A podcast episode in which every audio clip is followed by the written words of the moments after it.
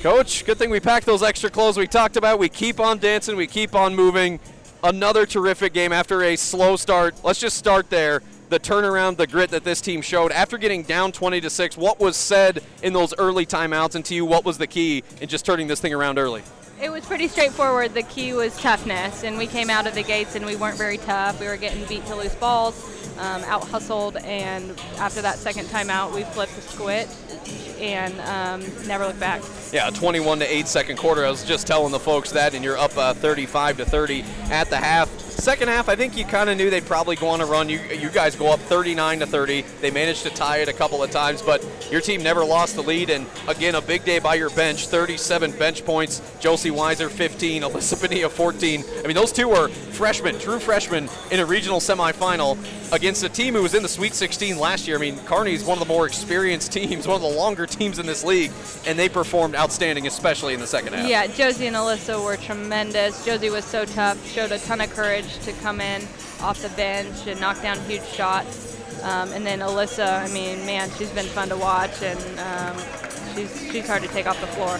Yeah, Josie scored 12 of her 15 in the second half. Alyssa scored 10 of her 14 in the second half. Bree Budget's doing Bree Budget's things, 17 Yep. points, leading the team in scoring for a second straight day down here in the free throw shooting. You guys made 10 straight free throws to put it away late. Goes without saying, but you know, Kearney had their opportunities. They missed some layups. Your team got stops. You got rebounds. Gotten the double bonus with I think four minutes left, and much like uh, at Central Missouri, you guys made 15 straight when you won there in overtime. You make 10 straight here to put them away, and uh, I, I got to say, with about two minutes left, I think we kind of had a good feeling that you guys were in a good position. Yeah, well, it feels good to play from ahead. You get to have a little bit um, just easier, right? You're Yeah. shooting free throws and you're in better situations than having to um, come up with baskets like they would have to. So was really proud of the way our team finished. And it wasn't just free throws; it was getting rebounds and stops. Yeah, Western ended up winning the rebounding battle today, 42 to 35, despite 11 offensive boards by Kearney, Despite the fact the Lopers got 13 second chance points, Western able to really, yeah, just uh, flip the switch in so many different ways.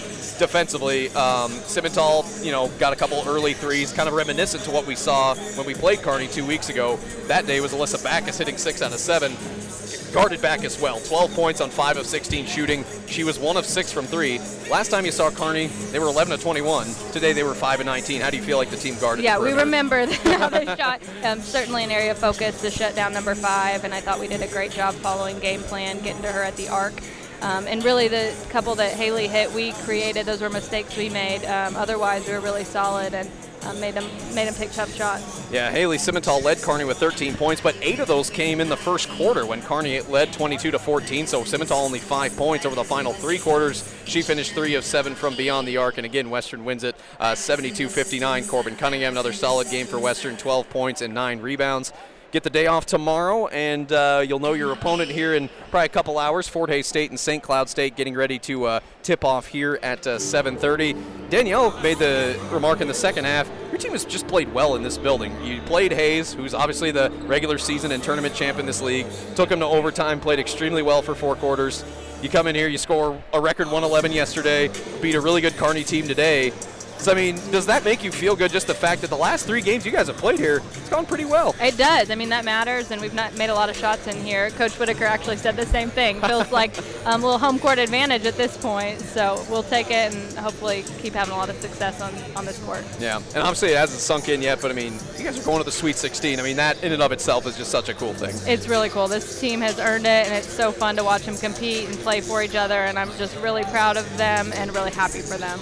Yeah, well, I'm, I'm just excited we get to stick around a couple more days. Sweet 16, a trip to the Elite Eight in Birmingham on the line. That Elite Eight beginning on March the 20th. Um, so that's uh, what's coming up. Missouri Western back in a regional final for the first time since 97. We'll try to win a regional for the first time since 1995. This historic 2021-22 campaign continues as Western defeats Nebraska Kearney in the regional semifinals 72-59. That's assistant coach Emily Wacker. Coach, so happy for you. Thanks for coming over. See you on Monday. All right, thanks so much. Thanks so much, Emily Wacker, again joining us on the Ivy post game show. And uh, we'll take a break. More to come with our post game next. This is the Griffin Sports Network.